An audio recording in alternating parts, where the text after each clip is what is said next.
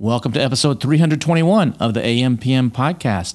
My guest this week is Erin Graybill, a dual citizen of the UK and the US. She started selling in the UK back in 2014 and only recently has actually migrated over to North America.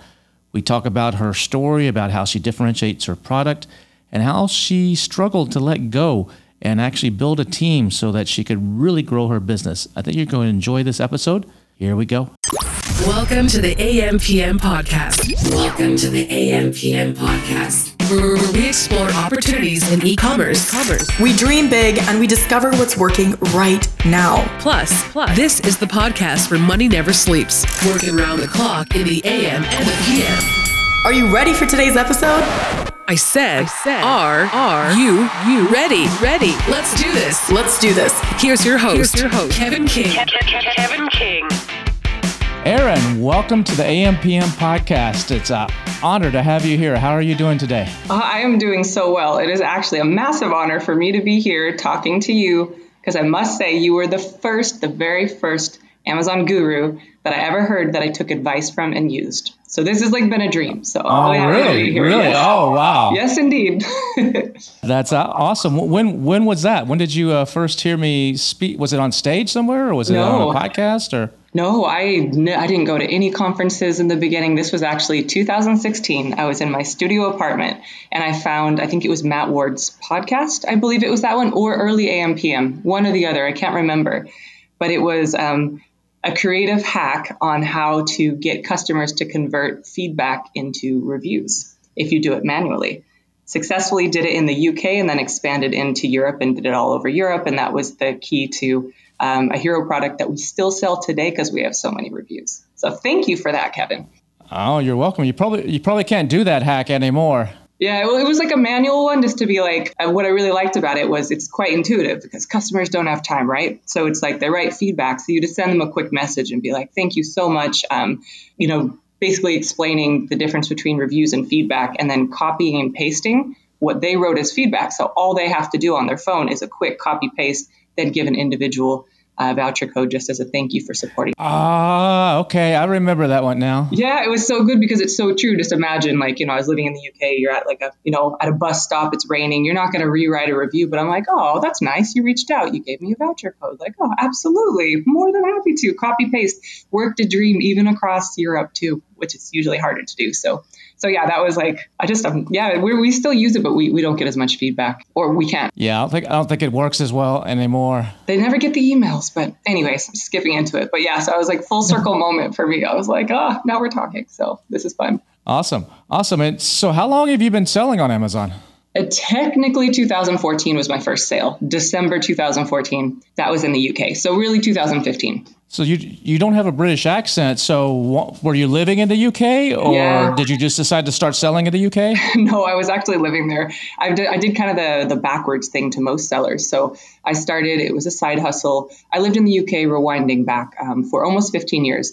So I'm a dual citizen, but I'm a West Coast American, um, born and raised there. Went over to the UK, studied, was kind of complaining my scholarship wasn't paying me well enough. And one of my friends kind of called me out and was like, why don't you make more money then? I was like, oh, okay. And then heard about this Amazon FBA thing. So I was in the UK and I was like, what could I develop um, and sell? I was studying international trade economics. And so, yeah, I started sourcing October and then had products already in December. Two different products. I was obsessed from from day one. So yeah. So did you take a course, or did you just learn by watching online stuff, or how did you? No, it's actually you- my ex now is um, he had done ASM, so I knew he was selling on Amazon. He's always like, "You should do it, you should do it," and I was like, oh, "I'm busy, whatever." But the day I decided, um, so I kind of like almost, I got like the kind of a summary. I watched one one module, but I was a bit impatient. Um, but this was back in where once I figured out you could look in browse nodes, right? And and I love it when I could talk to people that's done who's done the 999, like the real OGs. So it's like you could look in browse nodes. And when I realized you could do that and then start stocking volume and I could like I could do better. I could do better. So so that was how I did my product research. So I was kind of introduced to like how to look at browse nodes and assess volume. But in the UK there wasn't Jungle Scout, there wasn't there wasn't anything late 2014. So um, once I had my little spreadsheet going, then it was just self-taught podcasts. Um, asking questions. But yeah, failing a lot, but getting back up. Those that haven't been doing this as long as you and I, I started uh, FBA in 2015. I started selling on Amazon in 2001, but the FBA model in 2015 they don't realize, like you just said, there wasn't a Jungle Scout or Helium 10 or these tools. I think there was a precursor to ManageByStats or something like that. Yeah. Oh, there's a few little, uh, few little things, but tell us how, how, the old days. How did you actually pick a product? And people are going to be probably flabbergasted about this. How did you pick a product in 2014? It was. I just literally went to the top, just like the top browse nodes. You know, I'm like, oh, beauty, top 100 uh-huh. in beauty. Like, what, what do I fancy selling there? What looks nice, you know? And I was kind of like, okay, eliminate brands. And then I was like, what is, and then, then what I love doing to this day is I'm like, oh, jump on Alibaba. So kind of like what we do now, but a lot more rough. Where I was like, um, I'm if I'm not secretive about one of my, um, I've got a few brands. One of the main ones is cosmetic accessories. We sell makeup brushes. I didn't know how to use makeup brushes. I saw one. I ordered it because I was like, well, that's on Alibaba. And then I was like, ew, this looks cheap. It looks horrible. And then I was like, I can make it look better. So that's how I found one was in the top 100 for beauty. I was like, not that many reviews. Ordered it. It stunk. It was horrible. And I'm like, they were selling at a price that they, they shouldn't have been. Um, and then I did the same thing in men's wallets, oddly enough. Um, so so did yeah, did, did the same same for both where you just like I'm like, ooh, top 100 in luggage. And I had my little 999 sheet of I do number one in the browse node and then 50. So you can get an idea of depth because you know, I wasn't looking at sub browse nodes. This was 2014 in the UK. You go right for the top ones. So, so that was um, it was kind of a bit of order it, and I'm like, I could absolutely do better because there weren't many people doing good products. And, you know, of course, I didn't do these things, but launching was a little different as far as getting reviews. And, you know, those crazy kids were doing some things where you could write your own reviews, et cetera, et cetera. Fiverr, people, you know. So it was, potentially a little easier. You could actually get reviews for, for basically for free back then, just as long as they put I received this product in exchange uh, for my opinion or something. That was yeah. the days where it was just you easy have to, to just. Yeah, before I heard you could spend five dollars and write your own review and someone would someone would post it pictures everything. It wouldn't say a thing. Nothing. It was crazy. Yeah that was like 2013 2014 you, yeah, you could, you could actually do that. Yeah it's, it's and in the uk it, it, didn't do those things but you know um, it was just it was just a lot different. But i guess where i felt i was like i really tried to make the product better. Um, and it was potentially what slowed the growth in the beginning is because i, I ordered little batches of, of these two things. Um, sold them all in december and then at that point realized I just wanted to make sure the products were as good as I was saying they were. I was really, really mm-hmm. obsessed with exceeding customer expectations, even if I could sell, get away with less. So kind of missed that first Chinese New Year boat, trying to make things better and, and kind of, it was a bit slow that first six months to a year, but I was also a, um, a PhD student first year. So it was a side hustle. So, how much in sales did you do that first year in 2014? You said you ordered just a small amount. Yeah. Um, oh, 2014. Oh, because that was only a month. I think I actually I remember I profited five thousand pounds. So I can't. I don't. Wow. Yeah. So that was the thing. Is my main thing is like I want to make more money, but then that's when you know you're an entrepreneur. When I'm like, but wait, if I put it back into the business, I can make even more money. Mm-hmm. So I didn't realize I was going to enter like multiple years of being more poor than I'd ever been before trying to make this money, you know? But I feel like that's when you know you have like, a, like the itch for it. So I don't know what that would have been. I think I was selling, I mean, any math whizzes there. So if I made 5,000 profit and I was, it was between 25 and 30 pounds. So probably, each. so probably about 15,000, 20,000 pounds or something like that. And that, that's when like, was I even doing, P- I was doing PPC where you just pressed auto. That was it. it was nice. I was like, I should turn on PPC. Like, oh, that's nice. Like, you know, turn on the nozzle.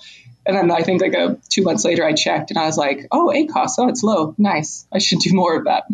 so, it's, so it's easier to learn as you're going when obviously things weren't quite as sophisticated. So you get a handle on everything, your operations, your supply chain, kind of like incrementally, bit by bit. Um, I couldn't imagine what it would be like going from from zero now. I wouldn't want to. Yeah, it's a it's a whole different game today. So, are you still selling those same products today, or, or have those uh, long gone and uh, been replaced? Well, gentlemen, I'm sorry to say the wallets have been discontinued. So I no longer have my men's wallet brand, which was a shame. um, but but yeah, the a version of the very first product. I mean, obviously, it's been many different ASINs. Is the Nere Beauty Artistry Set. And that that is basically what's evolved from that that first top 10 scan I did in 2014. It's our top selling set. We've sold off Amazon B2B contracts across Europe, now into Eastern Europe. Um, it's been, and actually this Christmas has been really great um, as well. So it, has been kind of what's carried, what's carried um, the brands across. Yeah, a bunch, bunch of the bumps. But no, the wallets are gone, which is a shame. Still have the brand though, you know. Well, see if it'll make a resurgence. You it's got a lot of reviews on the ASIN. So anyway. there, there you go. So, so what have you grown it to now? So from from those humble beginnings, uh, what is are you, is it a seven figure business, an eight figure business? What, where are you at uh, today? Multi seven, not an eight yet, but somewhere between seven and eight. And selling in the U.S. and the U.K. and Europe still? Yes. So we just entered the U.S. in March of 2021, which is crazy. So the whole oh wow, we're yeah did um think definitely crossed the seven figure mark, maybe into got into the multi early multi um, before coming to the US, was it? Yeah, it definitely was like at least at one and a half just in the UK and Europe before, maybe two, um, before we considered looking at other options as well. Um, so yeah, that was I was actually scared of the US. I just thought the minute we started selling in the US, we'd get hijacked and black hat attacks, which is not too untrue, I will say now. But um, but yeah, so I was actually hesitant and now it's our biggest growth market. Just launched in Canada as well. Uh, earlier this year. What what do you what do you find different when you when did you take the exact same product and port it over to the U.S. or did you actually change it a little bit or what do you find different between selling in the UK in the in Europe and the U.S. Okay, it's kind of like a nuanced question. So as far as like product wise, for the makeup brush brand, we took our our winning variations that that entered the U.S. market with 6K reviews. at 4.8 out of 5 at the time. So so that's how that's how we we um, decided to choose one brand, and then I developed a brand new brand. I'll talk first about the difference between the exact same product in the different markets. So um, I think actually to those sellers that started in the UK and the EU, it's in a lot of ways if you can make it there, you can make it in the US. If, if it's a product fit, because it's a lot harder. Every new launch we did in the beauty niche, it would be in five different languages launching on primarily short tail keywords against Chinese suppliers and paying VAT, mm. by the way. So everything had to be so tightly run and efficient. Like that was kind of how we grew up, you know, dealing with Italian bloggers trying to drive some external traffic, but everything was, didn't realize it was a lot more laborious. Where getting to the UK or in the US, and I was like, what are all these keywords? I'm like, you kids are so spoiled. You have long tails. like we would have all, that we knew what the long tails were in the UK, but like one person a month might buy something. But here it's like we were able to launch um, a more premium price, some premium price beauty products just off the back of long tails. I was like, wow, you guys are so spoiled. There's a lot more competition, but the fact you can build out like sub niches where imagine a short tail word um, keywords in beauty against Chinese suppliers that are like one third your price across five countries. So we are still doing that. Um, but as far as new launches and stuff, it's um, I still we, we've done quite a bit of export um, off of Amazon as well. So my heart is still with um, we're a very international team, and I, I love the idea of Europe. But you know, profit wise, um, as far as Amazon, the path of least resistance is to do more in the U.S. right now. In the, in the UK, up until just recently, you're, uh, you're, you're talking about competing against Chinese sellers. A lot of those they weren't even paying VAT. Yep. Uh, so they had, I mean, until recently, Amazon's cracked down on that. Some of them may still be skirting it a little bit, but they cracked down on that. So for a long time there, for the first five, six years, you were competing at a major disadvantage. 100% yeah, oh, like I was just like a bitter Betty about it. But it's like, what was I going to do? I would take the risk as a British company with British employees and probably like go to jail to not pay VAT to compete. You just couldn't do that. So we were, especially with our B2B sales, we were VAT registered across all the European markets through Amazon, but also um, a couple Scandinavian countries as well. But but now you're back living in the U.S. Is that correct? Mm-hmm. Yeah. So I was living in northeastern England, near kind of kind of near Scotland, and now I live in Miami. Exactly the same forget where I am. so on the makeup brushes, that's a comp- that's a highly competitive niche. I actually sold makeup brushes in 2015 and 2016. Oh, did? And uh, yeah, I actually what I did is I did a set. So I was I looked on on there and I was like, I don't want to sell these brushes for 4.99 or 5.99.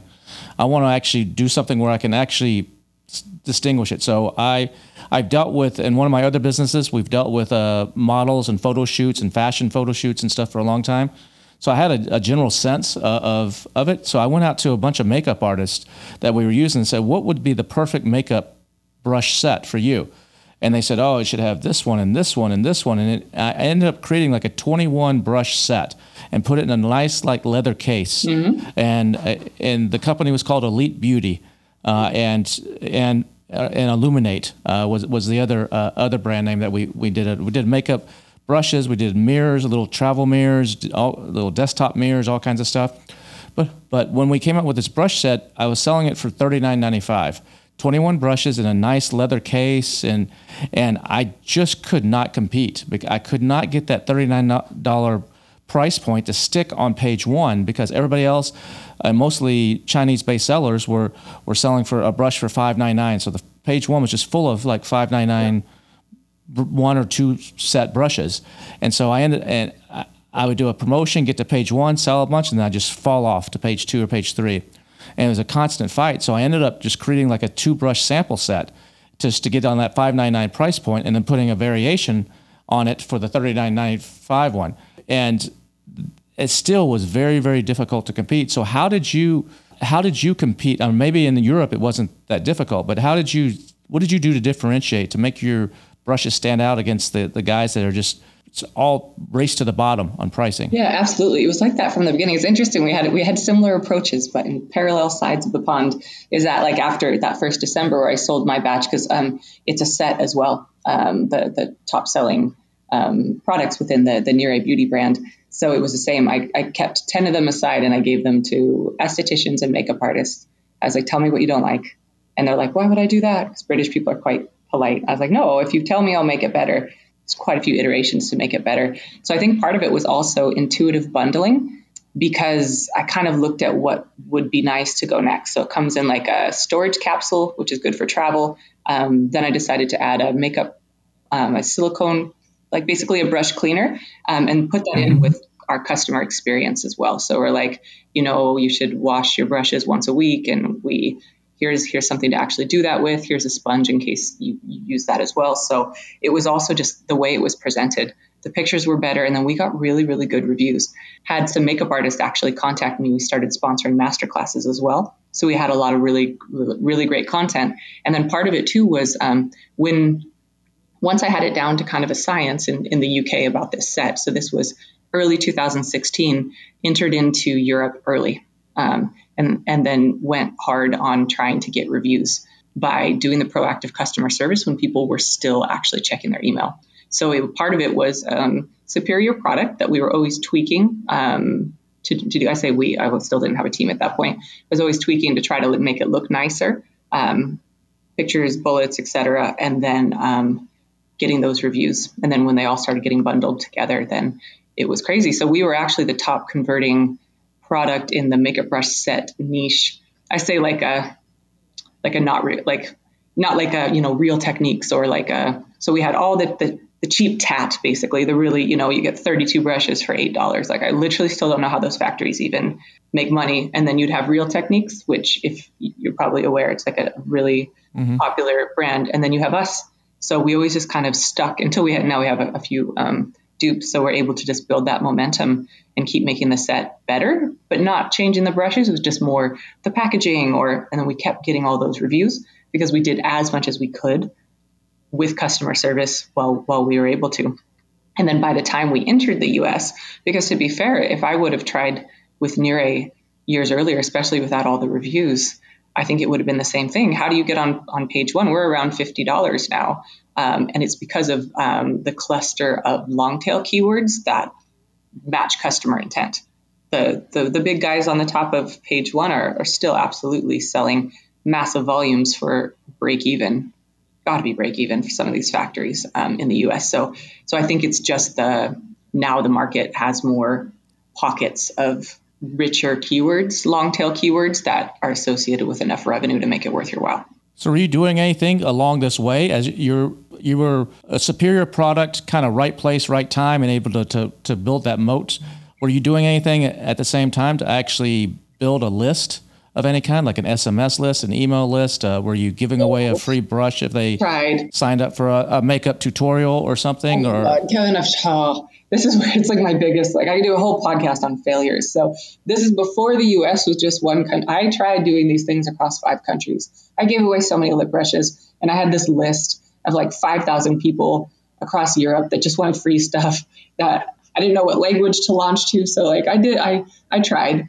I tried once with that. Um, but it was also kind of cart before the horse with with the beauty brand is that never got that far outside of brushes. So it's kind of like, how about you buy more brushes? How about one for your friend without having that fully built out consumable also, you know? So mm-hmm. we actually just had a, an annual meeting today, this morning, and that's a huge thing for next year is to finally really try to build out um, an audience. We have a QR code on our packaging that just goes to a, a, a joke right now you know, kind of to make customers smile. It's yeah. dynamic, so we can change it. You know, it's like a good, uh-huh, uh-huh. a good pun, but but yeah. So so that's something where I tried and failed a lot. Spent a whole year trying to work on the B two B side with professional makeup artists. Got all the content. Kevin, I have videos of Nere brushes in Milan, in Paris, in London, the best makeup artists using them. From I've got all the evidence in the world that this is a top class makeup brush, but it just wasn't enough um, to to actually even get the makeup artist niche because there's there's so many other more well established brands. And since it was my my bad to not find a way to pick the right consumables, you know. So so yeah, this this first brand's kind of been my baby where I've made all the mistakes, and so now then we actually culled a lot of the SKUs two years ago and just focused on profitability. So we had um, other makeup brushes, you know. So we had two sets. Where like, if you have this one, here's what's missing. Like all the technical, It's the best, you know, um, set of 24 brushes you'd ever need, having both of them. But the average customer on Amazon was like, well, they kind of look the same. I'll take the one with more reviews. So had to go in really unemotionally and cull a lot of the additional sets that were taking up inventory, profiting if only just a little um, without that, that that bigger thing. So there's still opportunity, but I yeah I I have work to do in that department. So, so are you hoping to exit any of these brands, or are you just, or you just right now just enjoying the pro, the creative process and building them? Yeah, the, the latter. Yeah, I was kind of like um, beginning of 2021. I started thinking like, oh, is there something wrong with me? Like I. I should exit. Everybody's exiting, and and I think it's the right choice for a lot of people. But at least right now, across the three brands, there's I, I really enjoy what I do, and part of my why is developing opportunities for for my team. I'm very team focused as well. So I think we're at a point now where we're making some really good momentum and we can get more efficient. There's a lot more we could be doing across the three brands before it would even be on my mind. I want to say no, I don't ever want to, but you can't ever you can't ever say that, but it's it's just it's just not really my motivation because it is the joy is creating these beautiful stunning products and an additional joy has been creating a team that carries that passion as much and if not more so than me that's been so amazing because I just never thought anyone would be obsessed as me. And I was like, oh my gosh, that's why we have a headquarters, um, an actual physical headquarters. We take all of our own pictures. I want everyone, before a copywriter writes bullets, I want everyone in the office physically unboxing the competitor. I want you to know what the expectation is for the customers that's going to be buying from us and how you market and how you write and how you design products. You really, that was, it was like, how do you, replicate what you did on your own. It was me in my studio apartment ordering ordering the competitors being like that's crap, that's crap, that's crap. That's good. I'll do that too, you know, because I just think you really miss a step not um, forgetting that on Amazon we sell stuff. So make your stuff better, you know, and then then make it another step above better I like think of what what's coming next because um, at the end of the day, I, I, do like to do like to tell myself marketing is of course extremely important, but make sure this stuff is good. But marketing is also is also part of what you just said. That experience when that box comes, when those makeup brushes come, it, that experience of opening it right there. That that that is super important, and most people they they skip that step because that's what's going to help you get the good reviews. That's what's going to help you get the good word of mouth. That's what's going to help you someone taking a picture and sharing it on their social media. Look what I just got from Amazon. Yeah. And so many people forget about that experience. And it's also it reinforces that they made the right decision because sometimes people are like, "Hey, I just spent fifty dollars for these makeup brushes. Man, did was that a mistake?" But when they get a nice box and it's a nice unboxing experience, they're like, "This is cool. This was worth it." Yeah, exactly. It's like what I try. It's like the art of making something look expensive. Like you're like, oh, what do you mean looks expensive? Like it's not just. It's like the little things. Like does all the paper match? Do you have the same rose gold foil that starts it? Does it match the the snap of the button? Does it match the ferrule? It's all these little cues it gives your brain because the human brain is a bit greedy, right? You're like, I spent 50, but I want to feel like I spent 75. Even better if I'm gifting it, I'll look even better. I'll look better if I gift you something expensive, and even better if it wasn't.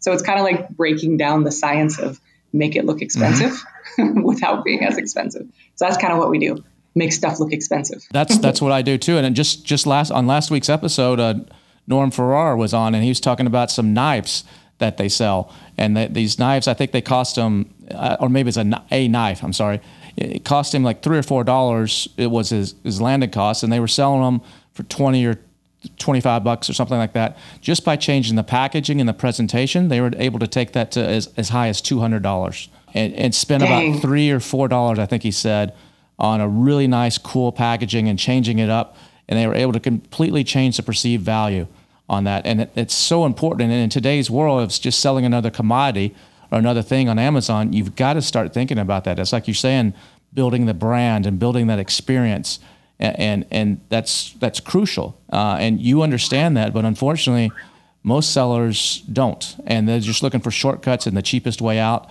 uh, and uh, and it's just it they're not going to last Yeah. Oh no, I I def- definitely agree. But it's it's just kind of getting over myself too when sometimes you know sometimes things we have to do things a bit cheaper too, but not not less than what we do. But I'm totally on the same page. Is that like it's all those little the little things that, that people remember. And it's funny actually because it makes a lot of things that wouldn't. Now we do everything that's obviously giftable, but in the beginning with makeup brushes, because of that that um, that premium packaging, you'd also you know in business at networking events you you meet a lot of males and they'd be like, "Oh, you sell makeup brushes?" I, well, that has nothing to do with me. I was like, actually, in fourth quarter, thirty-five percent of our customers are men. yep it's a, it's a Yeah, yeah. I was like, because it looks expensive and it's in a nice box, and we put a picture of a happy girl and a bow. Like we're in your head. This is about you, you know. So we're making it easier for you. I've even thought I was like, I should just do a brand of just stuff for women marketed for men, but you know, the women would have to like it as well. Mm-hmm. But just kind of with that that psychology of gifting. So so yeah, there's. I, I guess we all roads keep leading back to giftable things, but I think that just goes to the passion of we just love everything from start to finish. Where it might be a little harder if we sold like actually who knows? I don't know other niches besides what we've done. Everything's always been in nice boxes. Well, make I mean like a makeup brush. If, if if I'm a woman and I need to buy a makeup brush set, I might go and buy it. But when it comes in a nice packaging, it, it's not just giftable for I'm buying this for my mother-in-law or for my my daughter or something like that. But it's a gift to you. And when it comes in a nice presentation, you're yeah. like, I just treated myself. Uh, I didn't just buy some makeup brushes, Yeah. but I just treated myself, and, and it makes you feel good. Yeah. And we like putting little affirmations, you know, kind of like hi beautiful, hi pretty, or like sneaking a pun there every once in a while, you know, just to kind of make people smile. So so yeah, we can talk about this all Well, day. well, it's but, like a uh, QR code. You said people scan a QR code. It's just to make them smile. You said it's like a little joke or something. Uh, just Yeah, it's like it's a pun joke, yeah, of, of, about a makeup brush. Oh, no spoiler alert! Everyone has to go out and buy the set and find out on their own, but but it's dynamic. So yeah, we're gonna try to put some links to some like helpful tutorials or you know just a bit a bit more content for people. But but yeah, lots in store for next year. I hope you're at least pixeling them when they when they scan that QR code. Yeah, I need to look. It's, it's on my, my notes. Like you know when you have an annual meeting, it's just like like there's it's a lot of things I need need to double check. But I was just kind of like print them first. You know, you just get obsessed. Like get the QR code on there. What are you gonna do with it? I don't know. It's dynamic. I'll worry about it later. Just get it on there. I, I need to actually figure that out. So another note. And you're speaking about speaking of annual meetings, you're big on like you said on team and systems and stuff. Is is that correct? I mean, you're really big on uh, what what does that where does that come from? Yeah, definitely. Um, it came off the back of pretty much total and complete burnout. That's that's when I kind of had my my moment um, of realizing I needed to change things. So I, as I mentioned before, started in 2014, and then at the end of 2018, kind of crossed that line that you think now you should have made it. You know, when you listen to the podcast, cross the seven figure line. Um, I had a team of um, about eight people, including placement students.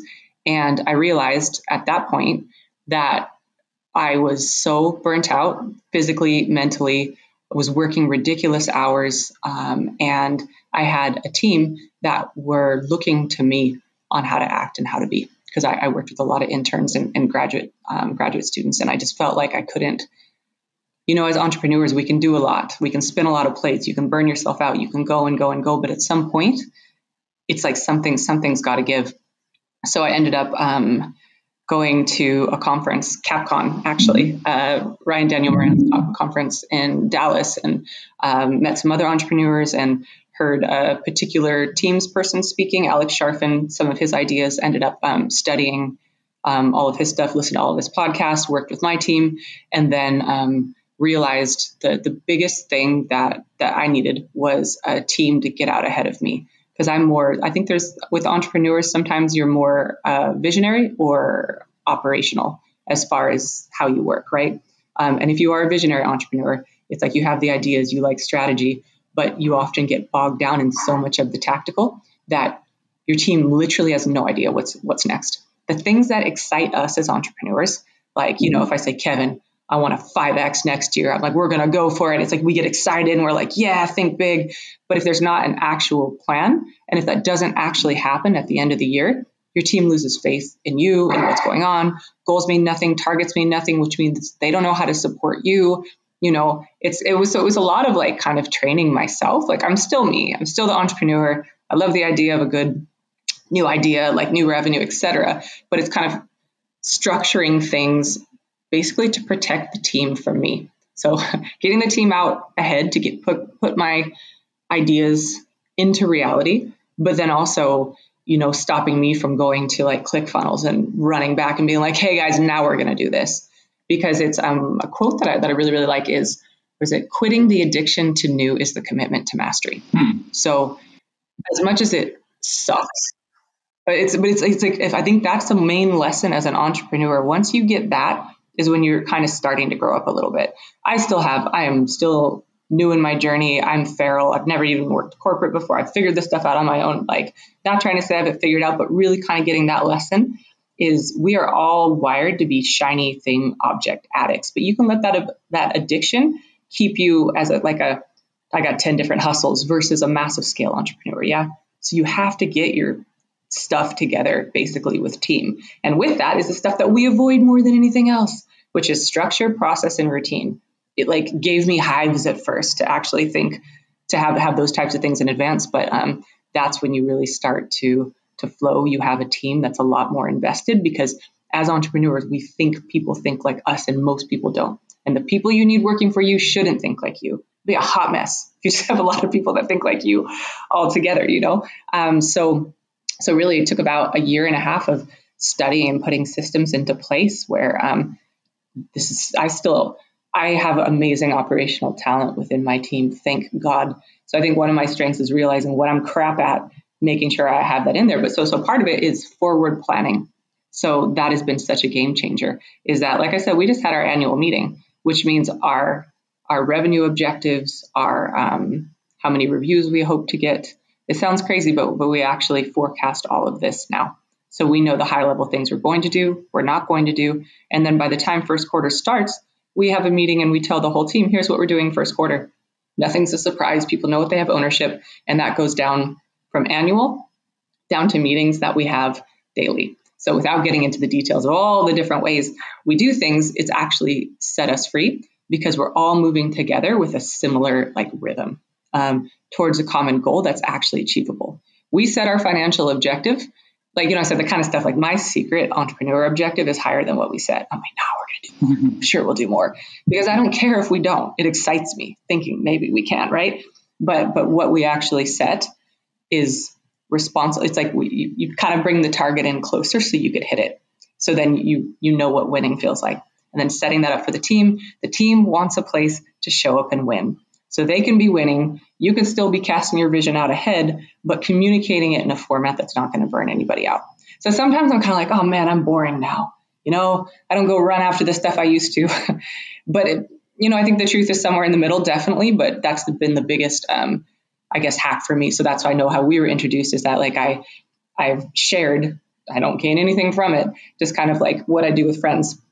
You want to know how we do stuff with team? Like, here's my laptop. Let me just, I'll, I'll run you through how we do things. You could just see. Maybe it'll help you. Maybe, maybe it won't. But it's making sure we're always like um, reaching out to see if, if people like at, at the end, for example, like one one thing that people can can take away if you've got if you've got a team that you can't talk to everyone, but you still kind of want to know what's going on. At the end of every week, we have everybody do a weekly report, which you kind of report on what did you think was a win what went well, as metric based as possible is great. And then we ask every single week, where do you need support?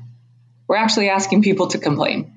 Where do you need support? But a lot of times you might think, oh, they're just going to complain. So sometimes you get that, sometimes you get nothing, but sometimes you get people actually solving things. One time our comms person was like, where do I need support? It's like, you know what? I'm kind of annoyed because I feel like I shouldn't be the one that is liaising with the translators when we're doing European launches. I don't think it's as efficient. I think it'd be better if it was the designer. I've talked to him. He thinks it's a good idea. Can we do it? And I was like, yes, absolutely. So if they know it's like a safe place all the time um, within a structure that is forward, forward looking, repeatable, and has a rhythm that, that doesn't like stress them out, um, it's amazing how much you as the visionary entrepreneur can can be in a position where you're like in a bird's eye view of seeing what's going on instead of before I before I started on this journey, I would show up at my desk. I had like three placement students. I didn't know what they did. Like, bless them. Thank you for the work that you did. I was just like bringing, getting funding where I could, like bringing all these people in. I was like a big hurricane. I'd check my email and I'd react. That that's what I would do, and that that was my day. And then I would work until it was dark, and then that that's that's what I would do. I'm not saying you don't still have to roll up your sleeves, but having that structure and process, as much as entrepreneurs would naturally resist it, it's actually sets you so much more free. How hard was it for you to let go? So oh, it was really hard. Absolutely. Yeah, it's really and it's you still struggle with that. And that's why I feel like entrepreneurship and it's like a spiritual journey. It's like every time you think you're stuff, like you get poked and you know you get triggered with stuff. And I think there, there's a huge problem I see with a lot of entrepreneurs and in myself, um, but especially in the Amazon space, is people don't want to let things go and, and they bottleneck it. And the thing is, okay, here's the deal. Some people are not going to like this. I think there's two reasons. There's two reasons why people don't let things go. Number one is they think they're special, you know, like no one can do it like me. No one will be as good as me. I can't hire anyone. Okay, fair. If you actually think that, then you're right. And then you're a bottleneck, you know, like they might not do it exactly like you, but there could be a process put together where people could be it a template, be it whatever. So it's really kind of getting over that ego part of it. It's like with me, I'm still like, I'm really good at product development. Like I'm really good. It's like, really? Or do you just like what you do? Like, you're good, but like, can you make space? Because if you don't, are you a product developer or are you a CEO? You got to make that decision. So if you want to be in a strategic place, you got to check your ego. And it's tough. And, you know, and it's kind of like I've got all my little cliche terms. If there's a need to complain, there's a need to train. Well, they're crap at it. It's like, okay, well, maybe they are, but however, like, how good was the process? Did you set them up for success? What does it look like? And you have to realize it's not going to be you but are you a CEO or are you a doer of the things? And there is a lot of brilliantly, tactically talented people in the e- commerce space. So I'm challenged on this quite a bit. You know, go to masterminds or people like, well, no one's better at, you know, um, PPC than me or whatever. I'm like, potentially. But at the end of the day, are you a PPC guy or are you, it depends on what kind of business you want to run. You know, like if it's like a packaged up Amazon business to sell versus like a like a structure based company. And the second reason, this is like uh, people don't want to let go is because they like you like to feel you also like to feel important like if things are bottlenecking on you that means people are asking you questions all the time. Like aaron what do you think of this? Do you need this? Like will you look at this? Will you approve this? And sometimes yes you need to do the final sign up on things but other times people don't really people actually low key like it when people are coming to you all day which could be cool. You know like i have an open door policy. It's like okay cool but like at the end of the day are you fully positioned to, to be strategic in, in your business at, at that point, you know, where because you can structure things where you have the metrics you need and you have times where you meet with people from different departments. Um, there always are fires to put out. So it's not like, sorry, process says this, we're under a black hat attack and you can't talk to me.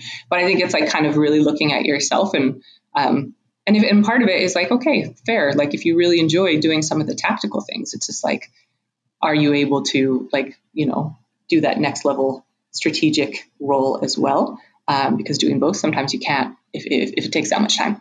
So I think that's like the the main thing with bottlenecking because that's like, and I'm fully still guilty of a lot of these things. On the annual meeting, I was basically like slating myself. I'm like, oh God, I didn't hand this off because part of the same thing. I like NPD. Why do we have nothing launching before Chinese New Year? Why me? Because I'm like, oh, I really wanted to put the briefing together. Guess what? I didn't. I'm mad at myself right now. Okay. It was a rough meeting today. That's why because I'm not even taking my own advice, but I'm aware of it. So that's part of what I need to do is actually be like, who can help with uh, like a pipeline of, of ideas?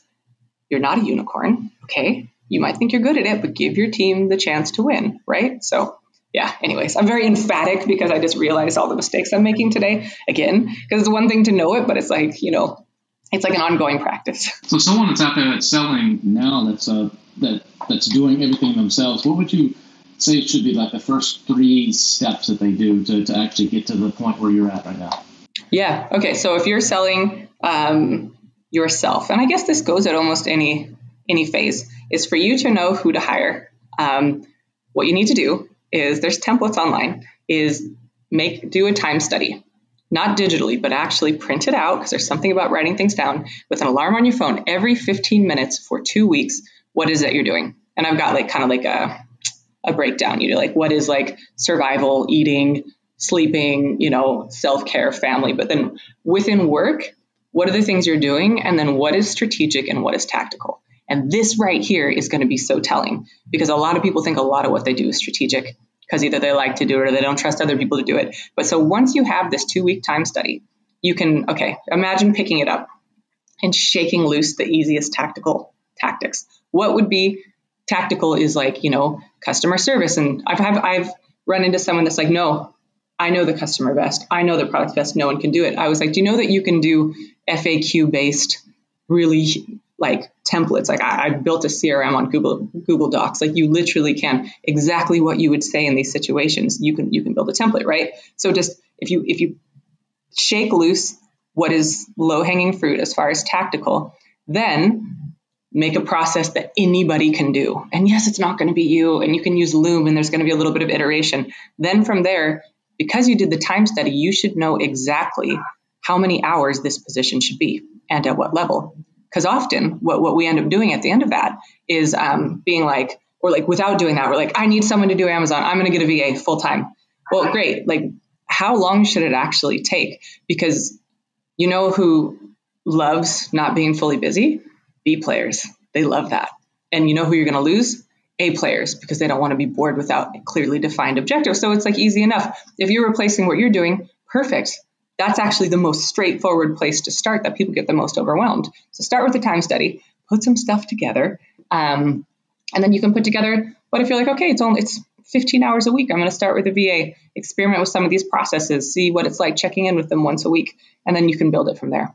That's awesome. Where, and I know we could probably sit here and talk for hours and hours more, but uh, um, we'll have to have you back on uh, on a future uh, future episode of the AMPM podcast. But this is this has been awesome. Uh, lots of uh, great information and lots of good insight, and I think it's going to really help a lot of uh, people listening. Oh, well, it's such an honor, and thank you so much for the opportunity to be on your podcast. Yeah, I appreciate it's been, it. It's been awesome. If, if anybody wanted to uh, reach out to you or find out more about you or anything, uh, is, is there some way they could do that? Can they follow you or, or whatever? Yeah, probably. I, my personal Instagram, that's it's better than email for me. So it's just aaron.graybill. I hang out there the most. Awesome. Well, thanks again for spending some time today. Uh, this has been great. I appreciate it. Of course, my pleasure.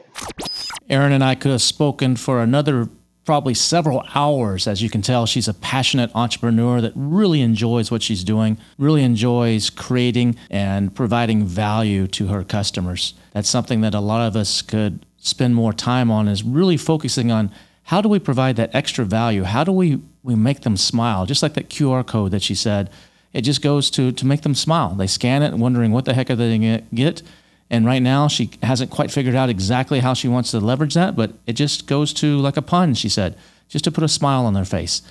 That's something that you want to do in your products and in life is just try to put a smile on somebody's face and just see where that takes you. We'll be back again next week with another episode of the AMPM podcast. But before we go, just want to leave you with these words of advice. The world rewards you for value provided not time spent. The world rewards you for value provided, not time spent. See you again next week.